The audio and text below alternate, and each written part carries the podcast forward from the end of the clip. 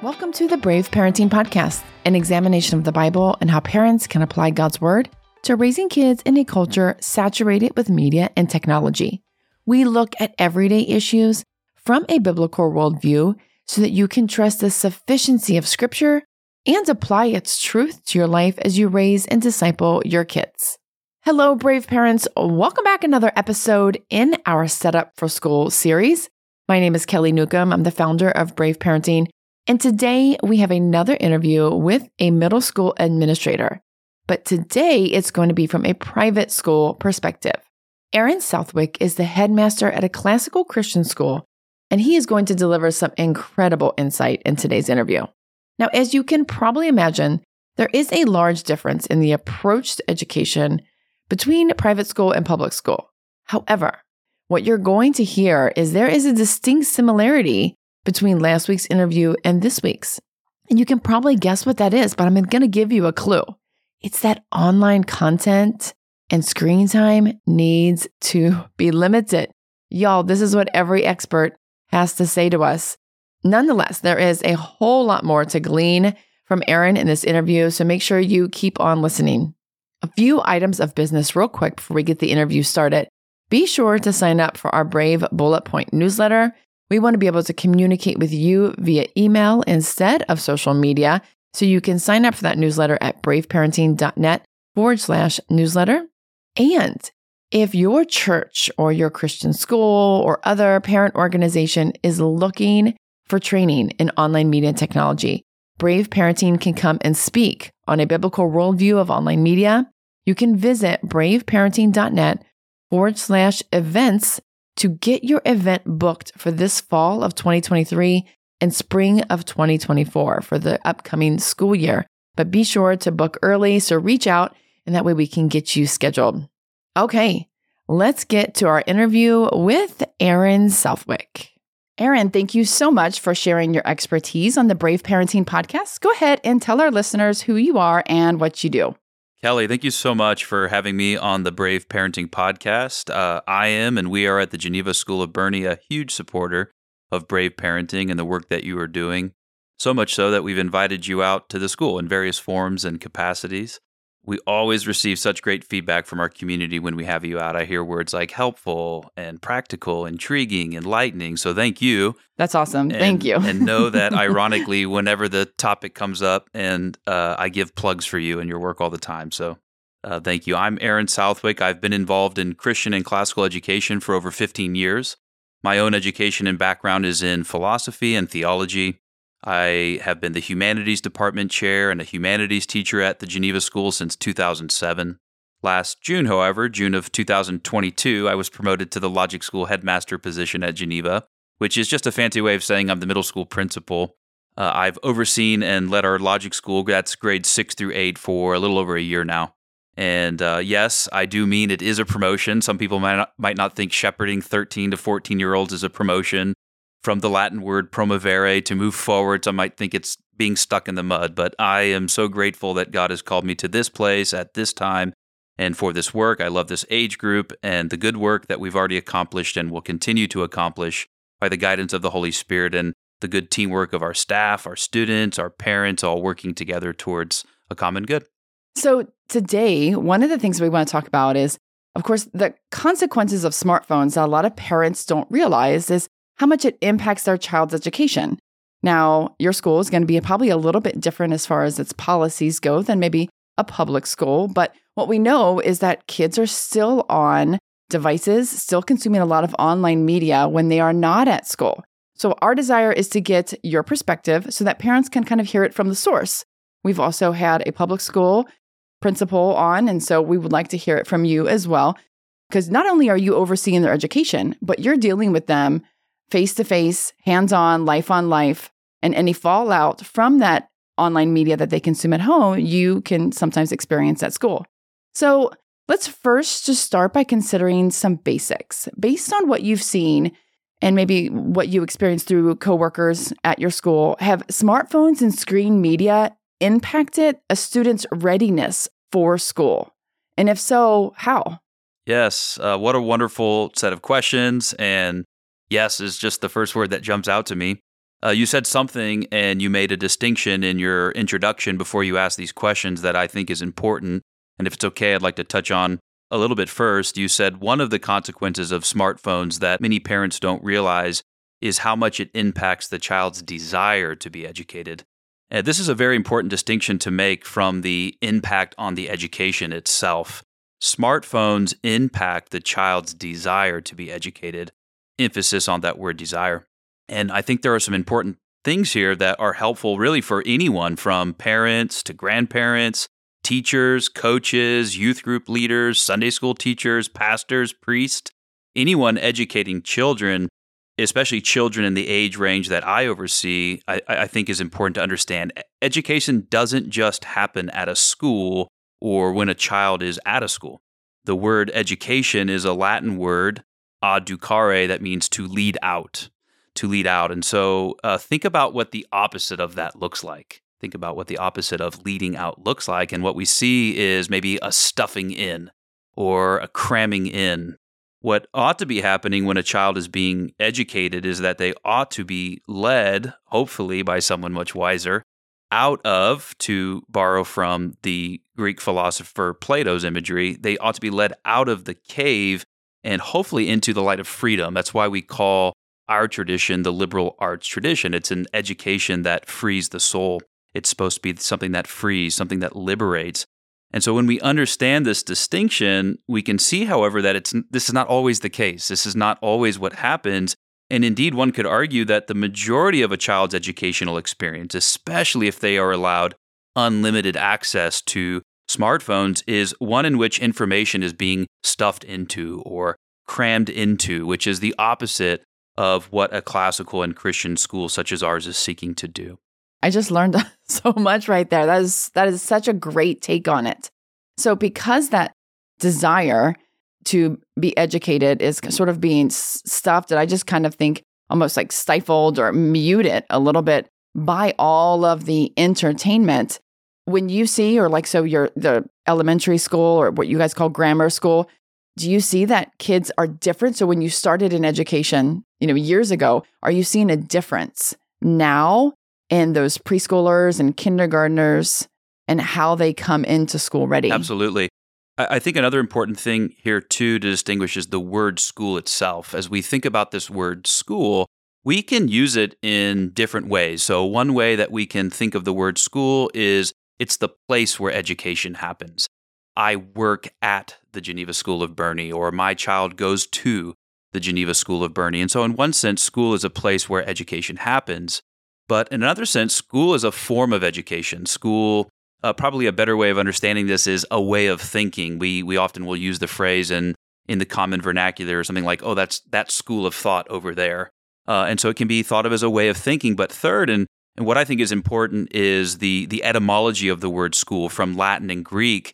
The word means leisure. Schole means leisure, and so when you think about that, that's very interesting because very often what we find and what I've seen over the years, that's sort of what your question was asking, even in schools themselves, is the very opposite of leisure. Leisure happening. We find a, a hurriedness. We, we, we're seeing freneticism. Uh, we find cramming and, and contextless data dumping. We find fragmentation that results from this, even worse, isolation. And so the question then becomes why? Why is this happening? Why are we observing this? And I think it's because our children have been and are being educated, this distinction from school. I think maybe a better word is formed. They are being formed in this way, especially when we allow smartphones and similar devices to do the educating on our behalf. It can even happen in classrooms. I've observed this because, in a sense, it's the easy thing to do. think if we go back to Plato's allegory of the cave and we use that as an analogy for what I'm arguing, if you go back to the distinction of desire that you mentioned, this is the reason why. Plato understood this. It's much easier, it's much safer. In a sense, I, I like the word comfortable. It's much more comfortable to remain as the prisoner chained to the wall of the cave, seeing the shadows projected onto the screen, rather than take the courageous approach and be the one who breaks free from those chains and allows wisdom to lead you outside the cave. You have to first break free from that comfortability that this education or this training, this formation that the child is receiving outside of our school is used to or accustomed to, and it just sort of becomes the normal or the, the comfortable thing.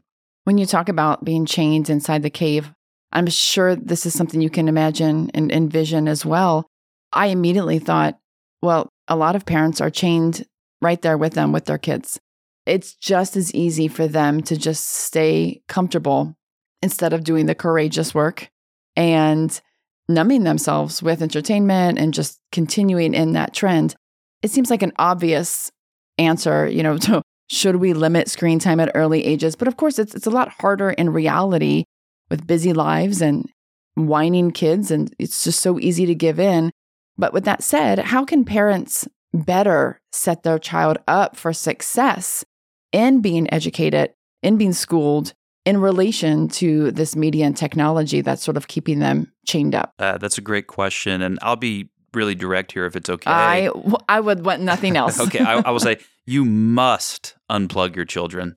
And that's why I highlighted at the beginning the sort of irony of me saying, I give plugs for you, you know, whenever I can. Um, th- there's a word that comes into our vernacular that's so tied to this media technology that we don't even realize it. And so, why must? I think of Gandalf here when when Gandalf returns to, he's discovered more about the Ring of Power as he's gone in and done his research. He, he says it's it's far more powerful. The Ring of Power is far more powerful than I dared to think at first. So powerful that it would utterly destroy anyone of mortal race who possessed it. It would possess him. And there's that sort of tipping point at which, okay, here's this technology, here's this thing that we use. That's what the word techne means. But what's that point at which this thing we're using is the thing using us? And we have to use some wisdom and discernment here. And that's why I say you must unplug your child because they don't have that discernment yet. And so the logic seems rather simple to me. If you agree that being plugged in is derailing the educational process, then unplug your child. And here, I would like to recommend a resource for the listeners that our school, the Geneva School of Boerne, has made use of. And I think he pairs nicely with what you're doing here at, at Brave Parenting. His, his name is Dr. Keith McCurdy. We've had him come out and speak at our school as we've had you come out and speak. And he has a website called livesturdy.com where you can find more information about him. But he pairs nicely because if parents are going to raise sturdy kids, that's that's the title of his website and the work that he's doing, then parents need to be sturdy themselves, which is why I love that you call your work brave parenting. If we're going to have sturdy kids, then we have to have brave parents. And so I mentioned Dr. McCurdy also because he gives 10 practical ways to unplug your kid. And on a weekly basis, I send out a newsletter to our community, to the Logic School community, the parents uh, and grandparents of our sixth through eighth graders. And I, I, will I will highlight these techniques or these ways of unplugging your children because it can be scary. It it can be maybe perhaps difficult. You you you don't have to do all of these things though at once. And so if I can, I'll just yeah, quickly no, go please. through yes, them. That's awesome. And go I ahead. think maybe it would even foster further conversation. Number, number one, have an electronic curfew. Have an electronic Yes. curfew. Uh, no devices after a set time. For me personally, it's when I say my evening prayers. When I when I say my evening prayers, that's the time at which I then cut off any sort of uh, devices because I know that they are a distraction. So have an electronic curfew. Number one. Number two, have electronic free zones. Go go through your house and look at those spaces in your house that you would say that's a sacred space. So so no electronics at the dinner table. No electronics uh, in the bedroom. Number three, one screen at a time. I have so many Yes. parents that will come in and they will complain maybe about their child's homework load, and it, it ends up being a great conversation because I will say, well, well, tell me where your child is doing his or her, her homework, and I'll often find something like, well, they're doing it in their bedroom, and I might follow up with something like, well, tell me what's in there in terms of screens. Do they have a television? Yes, they have a television. Do they have their smartphone? Well, yes, they have their smartphone. Do they have some sort of a speaker and device and way to play music? Yes. Are they on those things while they're doing their homework? Well, I'm not sure. They're in their bedroom.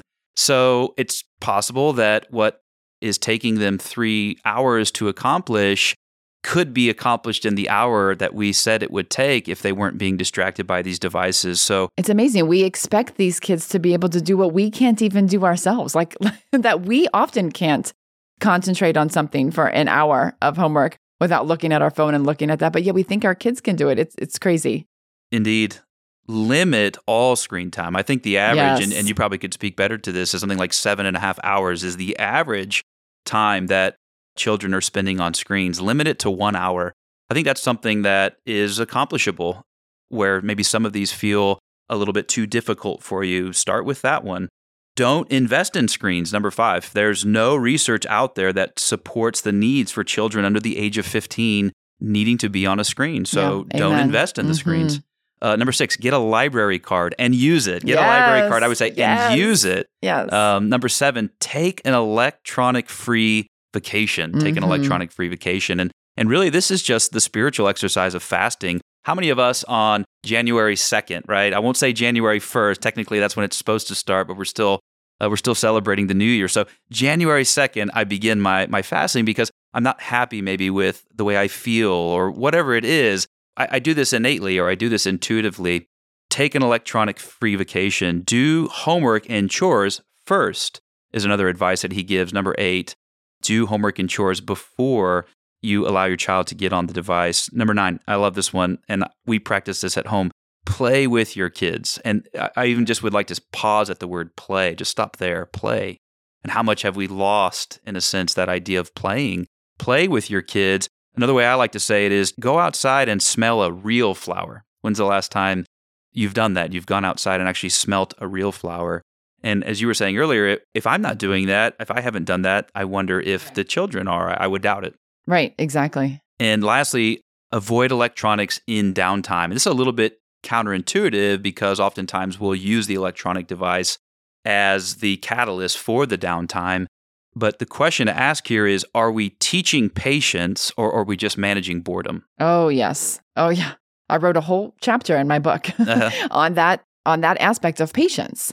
Of if we're not teaching it and so intentionally, and media and technology is the easiest way to teach it, then when are they going to learn it? When are they going to learn it? So those are great. I love those suggestions from him. That I will include a link to that website as well um, in our podcast notes. So that's great advice. But let's look at middle school years, right? This is the age, the age everybody dreads. I think a lot of the reason why it's also got a lot of stigma, not just because of puberty, but because this somehow has become the okay, my kids go into middle school, now they get a phone, which of course I've been striving to change that. A rite of passage of some kind. yeah, Yes, but that's too young. I was actually just asked to to speak to some eighth graders about social media, and I thought, I think it's too young. I don't think I'm your right person because I'm going to tell them that they shouldn't have it. but let's talk about those middle school years. Um, they have the puberty. There's coming of age. There's just so much, and you know they get this phone and they can't handle it. If there's maybe some limits and some restrictions, maybe it works okay. But a lot of times parents just don't know. They're not doing that. Let's talk about your school specifically. I generally know your policy, but go ahead and tell everybody what is your school's policy? How do you handle phones at the private school level when it comes to middle school? Yeah, at the Geneva School of Boerne, in the Logic School or the middle school, we have a zero tolerance policy for smartphones. We call them ECDs, electronic communication devices. That's what's in our handbook because we recognize it's not just the phone. You can have a smart watch. So we say just anything that is electronic that in some way could connect to the internet, and you could use that device to communicate with others outside of the physical space that you're in, we don't allow. So students are never allowed to be on any electronic communication device while they are on our campus and at school during the school hours. And has it always been that way? It has not always been a zero tolerance policy in the Logic School. We've tried various things in the past from, you know, you could have the device, but it needed to be stowed away in a bag in a locker, something like this. And when I came into this uh, position last year and examined all of that, I realized that the simplest thing to do, if we're all in agreement that this thing is a detractor or a distraction from what it is we're wanting to accomplish here at the Geneva School, why not just disallow it completely and we put that policy into place last year, and that has been something I think that has been positive and effective, and I've gotten a lot of great feedback on. Yeah, and I have some stories to tell maybe later. That's great. I was just gonna say, how how do you feel like that improvement has impacted kids? Like maybe what are the kids' responses? I'm sure they probably didn't like it as much. Maybe the parents didn't either. What kind of pushback and what kind of success have you seen? Mm-hmm. Yeah, that's a great question. And a couple things here. One, I actually love how you respond to this question, uh, something that you've said when you've come to our school to give presentations. You, you've said being tech savvy doesn't mean being tech wise. That's so important to understand that principle. And, it, and it's so much in line with the classical Christian education tradition. So, what we're doing really is twofold. Number one, we are removing the mixed signaling or messaging. There's a pun for you, right, as we talk about this topic, but we're very clearly removing any sort of mixed signaling, mixed messaging, and, and, drawing a line in the sand. And it's very helpful for middle school students when you do that. And I maybe would like to come back to that later. Secondly, though, we're reinforcing that wonder precedes wisdom. Wonder precedes wisdom. Our, our aim in this educational institution that we have ultimately is wisdom. We want to get our students to wisdom, but to get wisdom, you have to begin in wonder. And we recognize that the smartphone is not the place to begin in wonder. Do I ever get pushback from parents? Was a question that you asked. And that's a fair question. And I would say that this area and this policy and the area of uniforms or our uniform policy seem to be the two areas where I do receive the most pushback. And I think they're, in some ways, these two are actually interconnected. There's another pun as we have this conversation. The smartphone and all of the trappings that it comes with encourages us to isolate ourselves and it preys upon a flawed understanding of self identity and self expression. I think there's the connection then to the uniform and the uniform policy that we have. So, of course, though, parents would be upset when they see their child upset and feel like we're taking away the two things that are granting them these false goods. But I think we have to remember, and I, I try to remind everyone whenever I can, that God created us to be in a relationship with others from the very beginning. And God Himself is a relationship, and it's a relationship of love. The Father is the lover, the Son is the beloved, and the Holy Spirit is the love that's shared between the Father and the Son. And, and that's how God created us. He created us to be in a relationship with another, in a relationship of love. And it's not love for myself or love for what I can get out of this thing, but truly loving the other person and willing the good of the other person is something that I think we have to remind ourselves as we think through this. And this not only happens in relationship with another or an other, but it also happens in a much larger community. And I think that God has designed it this way. And so by removing the smartphone, we're removing the mixed signaling, but we're also creating space and opening up space then for the child to wonder and hopefully ultimately understand that God has designed us to be in a relationship with others and, and not behind a screen. And that is the focus. We so neglect the value of relationships, that face to face time.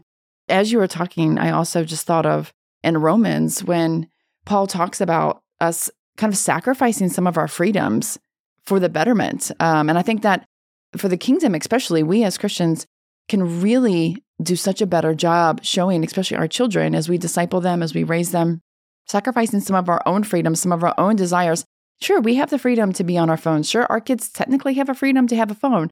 But is that what's best? Is that what is best for their faith, for the community of believers that they are surrounded by? So I love that answer. Okay, so what about these smartphones and how they're used and devices, ECDs, you call them, um, when they're used outside of the school instructional hours? Do you have any of that flow over any of the problems? Because as we know, there isn't a downtime anymore, right? Unless the parents are enforcing it. And of course, we want you to, to do that. We want you to take the phone at a certain point. So they are disconnected. And if there is some sort of bullying or fighting or some, some sort of strife going on between one student and another, that there is an end point to that. But does any of that overflow into the school system that you guys have to, as, as administrators, have to deal with? Uh, yes, I would say absolutely, and I think it's you know wise to make parents aware of this. They would they would benefit. I, I know I would benefit. Yeah. I do benefit from this as a parent. So great questions. Giving your child a smartphone at too young of an age and as you said, especially without any oversight or instruction, creates several confusions in them. And I don't think we really have the time to go into all of those confusions. And certainly, this is not an age, the age that I oversee, where we need to be adding more confusions to them. But if I could just highlight three of the confusions that I've observed. Wonderful. Uh, yes. And I think maybe would be helpful. Number one, it creates confusion about, and really worse, a lack of boundaries. If we think about it, we, we know that when middle schoolers have clearly marked boundaries, a, a colleague of mine and a, and a fellow he- headmaster, she loves to say, no is a holy word. No is a holy word. And I think there's something there. When we set those marked boundaries, the students flourish. Smartphones, however, open up the child to a seemingly limitless and boundless world, which is enticing at first when you think about it. But we must remember that God created us with boundaries. He said, all of these trees you can have, just not this one tree here. And in our humanity, we tend to focus on that one tree that we're not allowed to eat from. And we forget about the millions, if not billions, of other trees that were there in the garden that God provided for mankind. So it's important to set boundaries so the child is not confused. Number one, I, I see that bleed over. Number two, there's confusion about causation. Smartphones give us access to the World Wide Web. As we think about that word web or emphasis on that word, it's very fascinating to think about all of the possibilities of exploration available to us, but it's a web. It can be rather confusing. And so the problem for a child is that the most basic teaching and learning tool is cause and effect. If this, then this. And when we damage that, we damage that too early by removing or confusing, not removing, but confusing that understanding of causation that I see that bleeding over and coming into our school and we, we can't have this happening unchecked and or too early. Thirdly i would say confusion about purpose and identity. Smartphones allow us to do more. We have access to more things. More things are open to us. It's a technology that word in and of itself implies the ability to do more because it sort of hones in on efficiency makes makes things more efficient for us. But it actually requires less of us uh, there's not much required to sit down or lie down, be on your couch and on your smartphone. But this seems to go against as well how God has created us. God gave man and woman very specific orders, clearly marked goals that were definable, that they could actually accomplish. And so he was asking them to do less, but he was requiring more of them work for six days and on the seventh day rest. So in other words, we shouldn't be thinking do more, require less. And I'm borrowing this from Dr. McCurdy as well too. But we should be thinking, how can I do less but require more? Do do fewer things, but do those excellently. Um, and so the problem for children who are exposed to smartphones and again all of the trappings is that they come in and they're confused and they twist this around. So again, other confusions I think I see, but those three confusions about boundaries, confusion about causation, and confusion about purpose and identity. Those three really are impacting, especially middle school students, the most. Yeah, I can definitely see, especially the purpose and identity. And I would think, and then you can correct me if I'm wrong, that because of the ubiquity of online media and whether you're going to a Christian private school or whether you're going to public school or whether being homeschooled, any child with no boundaries is going to look similar in the sense of their struggles mm. with the purpose and identity because online media content wants nothing more than to, I always joke, take your soul. Instagram wants your soul, you know, TikTok wants your soul. They want to completely take you away from anything that's purposeful and they just want your mind. Mm. So, I, would you say that anybody without boundaries, they're all going to look the same and have the same struggles, regardless of where you're being educated. I would totally agree with that. Yeah. And and I like this idea of devices of the soul. Yes. And, and, and reminding ourselves of that these are devices of the soul. Yeah. Yeah. So what about high school? So you where you teach is the policy any different in the high school? I know in the public school, um, at least around where we are, the high school has totally different rules than the middle school. Does your high school administration have the same policies? Do they see similar issues? Sometimes I think as they get more mature, they have less issues, but at the same time, they also have less boundaries and sin is an equal opportunity, you know, for everybody. and pornography and all of that can become even more rampant. What about your high schoolers?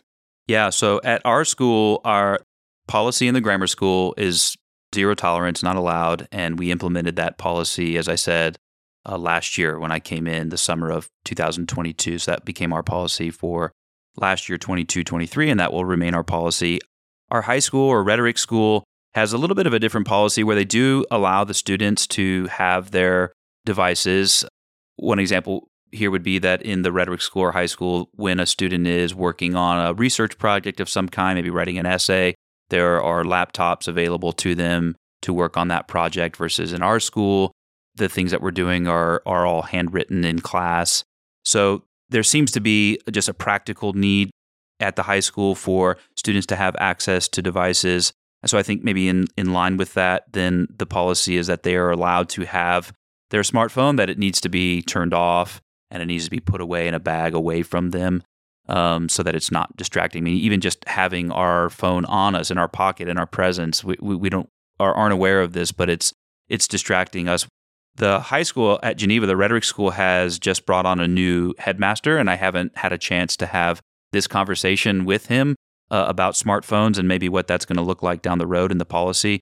And I look forward to that. So I don't want to say much more than you know than sure. what I've already said. Yeah. So I know there's a lot of push in, in Christian circles after COVID, after the lockdowns, after everything that's been happening the past several years towards homeschooling and private schooling instead of sending their kids to government or public schools. And I know a lot of that is some of the culture war issues, but for others, it is simply an effort that they really want to maintain a biblical worldview.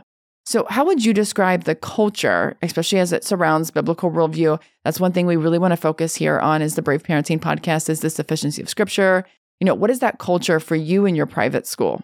Yeah, this is a very, very important topic of conversation and a great question. When when I think of the word culture, I think of something that Plato argued in, in a different book. Earlier, I mentioned his allegory of the cave, which comes from his book called The Republic.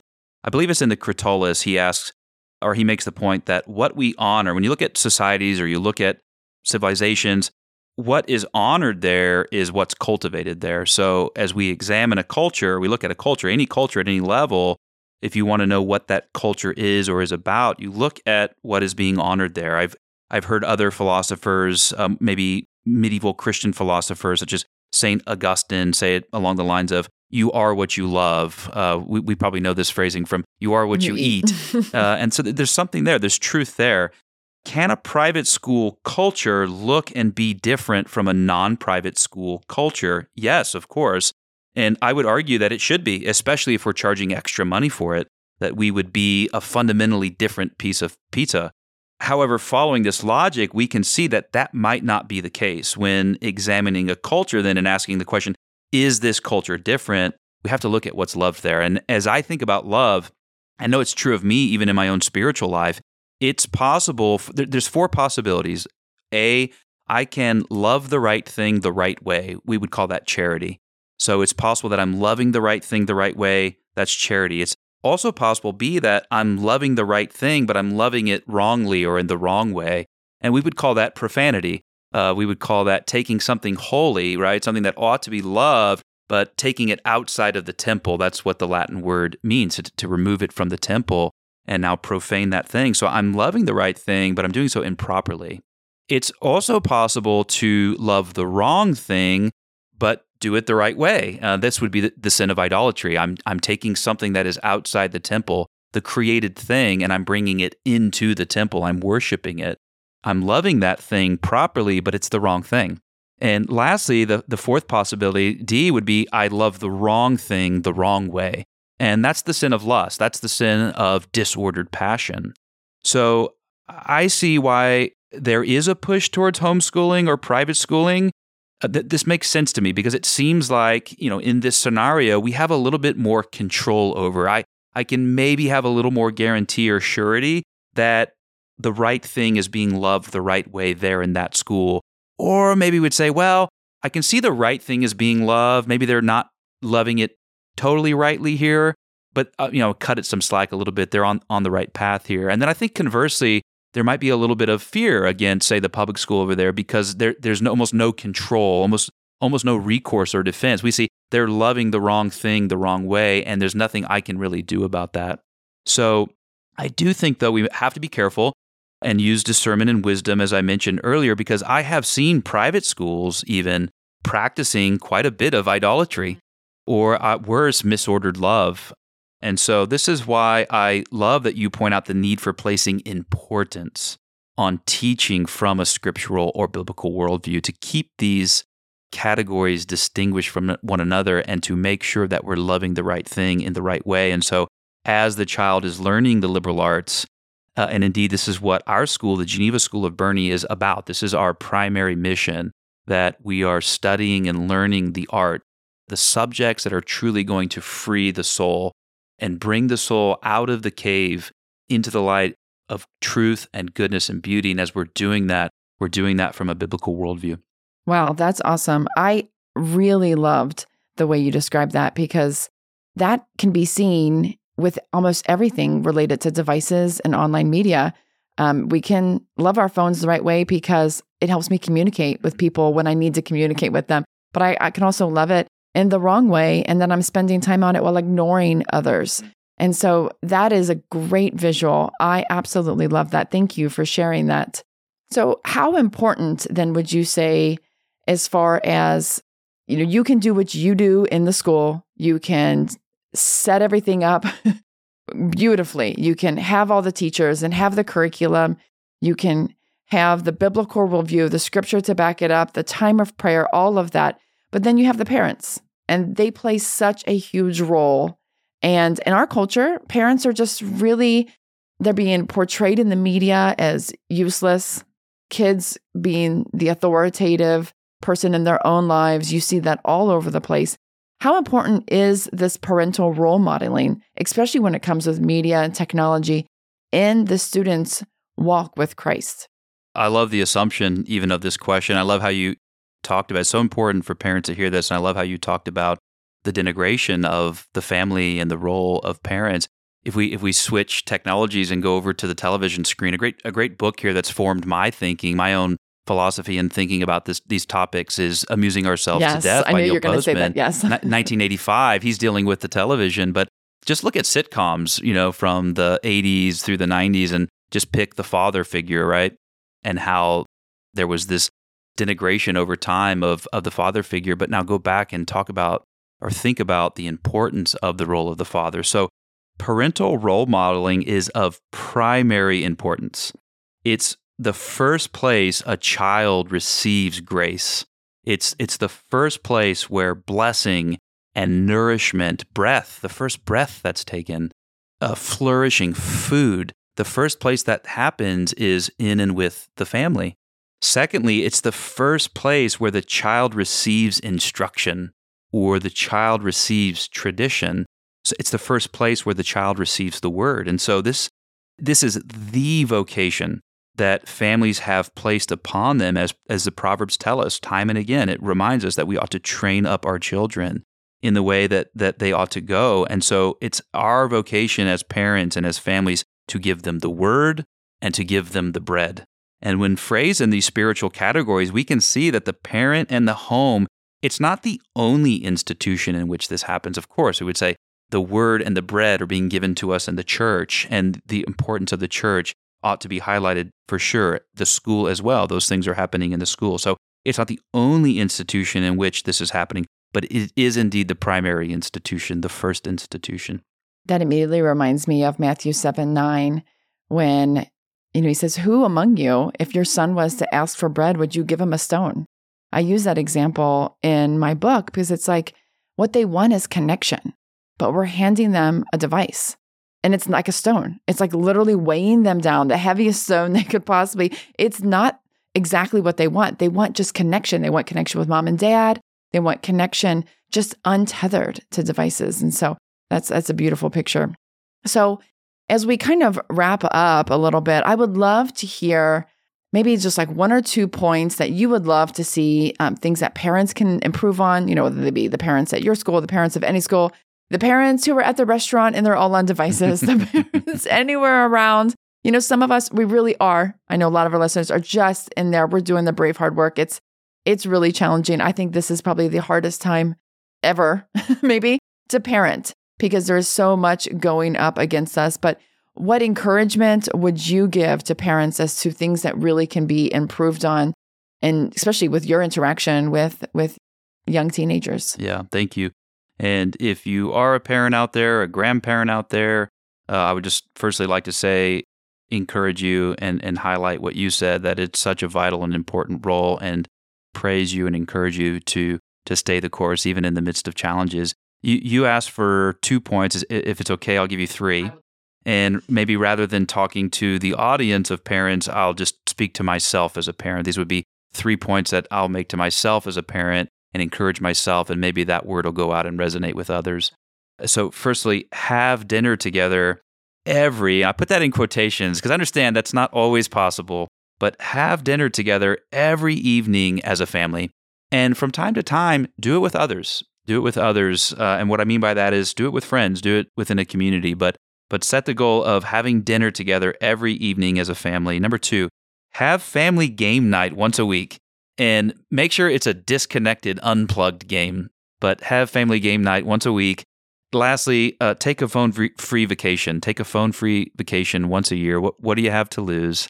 And if it's okay, i would like to tell a story here that happened with our school recently with our eighth graders that we took on a trip to Washington, D.C. and to Philadelphia. It's a class trip that we take every year. So, with our policy, no electronic communication devices on our campus, came the question well, are we going to allow our eighth graders to have their electronic communication device on the DC trip, is what we call it. And we came to the conclusion that no, for the reasons and the values that we have established, that they ought not have it on campus. It doesn't change just because we're our school is on a field trip in Washington D.C. And so, rightfully so, one pushback that I got was, well, what's going to happen on the airplane?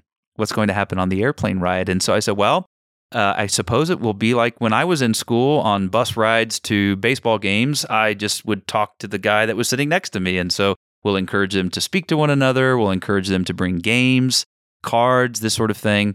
And so it was very interesting on the plane ride out to Washington, D.C. That's exactly what our students were doing. And I loved it. It was such a beautiful picture of that idea of playing, even earlier that I mentioned. That's what we saw. That's what we observed. We observed human beings interacting with one another, having conversations face to face, and even playing games together, disconnected. Well, the thing we didn't account for was the increase in the decibel level on the airplane. Uh, and so th- this is important to note that one of the things we're doing when we're handing our children that device at, at such a young age is we're it's a pacifier. We're pacifying them. We're wanting to keep them quiet, hush them up. Yeah. And so we didn't account for this. And so it was just really funny because at some point on the plane, maybe midway through the journey, the, the flight attendant got on the, the microphone and was asking the plane to quiet down, you know, quiet down, it's too noisy here. And I'm sitting here going, no, they're doing a good thing. So uh, I just end with that story to say it is a challenge. I, I understand that it is a challenge as a parent, and there are these reasons that we have, these justifications for giving the children the smartphone. I think when you set those boundaries, you'll you'll be surprised. And that was some of the best feedback I got from our students about that trip was, you know, thank you, Mr. Southwick. And our, our trip coordinator's name is Mrs. Wilson. Thank you, Mr. Southwick. Thank you, Mrs. Wilson, for making us get off of our phones and not allowing us to bring them on the trip. I volunteer, I, I serve high school girls. I've been with them for the past four years, and they are so thrilled when we go to our spring weekend retreat because they don't have to have their phones, like because we take them. We as the church take them from them when they get on the bus and then we give them back when they get off the bus. And they love it though. They don't they don't complain. There is such a freedom to not being bound to that phone that they they need permission almost to just do. But a lot of times they're not going to give that permission to themselves. And so that's where the parents, that's where brave teachers, administrators, we can all do that for them is just be brave. Like they're going to push back, but what, there is such beauty on the other side of it. So much growth, so much fruit. And that that is what we want to see, you know, from our young uh, Christ followers. It's just that fruit. Well, thank you so much. This has been extremely insightful. I loved, loved the wisdom that you brought and the insight that you brought. I, I think that one of the main takeaways is just that need to draw the line in the sand. And I thank you that you and your school are drawing that line in the sand and encouraging others. I think that that is so important, but yet it's scary. And a lot of parents are not willing to do that. So thank you for your wisdom, for sharing it with us. There, there's a prayer, if it's okay. There's a prayer that I pray every day. I pray, uh, Lord, give me uh, serenity to accept the things I can't change. Give me courage to change the things I can and give me wisdom to discern between the two. Yeah. And so I agree with you wholeheartedly as parents and as administrators in education. This is something we can change. And so be courageous. Yeah, that's awesome. Thank you, Aaron, so Thank much. you. All right, friends. Wasn't that incredible? I don't know about you, but I do enjoy a little philosophical discourse every now and then. I've come to appreciate that. Now, maybe you were thrown off a little bit by the Latin and Greek etymology, but you have to love how Aaron highlighted just the goal of gaining wisdom. I also loved the resource of Live Sturdy that he shared, and we're going to have a link for that in the show notes for you. And I really appreciated his elaboration on the confusion kids experience about boundaries, causation, and identity. All of it was so super helpful. Now, we've been talking about education, the importance of less screen time, and the promotion of biblical and theological teaching and training for kids, but also, right, for parents. There isn't one right way, as we have said, to educate your child, one type of curriculum. But we've brought all these experts in their fields into our conversation because at the end of the day, where our children stand in their relationship with the Lord Jesus Christ is really all that matters. Kids can have straight A's, they can be the varsity captain of their sport, but if they have gained the world but lost their soul, this should mourn our hearts. It is about, for us as parents, setting that example, following Jesus with all of our heart, soul, mind, and strength, seeking that deeper relationship, and understanding God's word every day. And when we are doing this and we can invite our children along, this is discipleship, right? This is what leads them to salvation. There is no greater purpose or calling as a parent than to make disciples.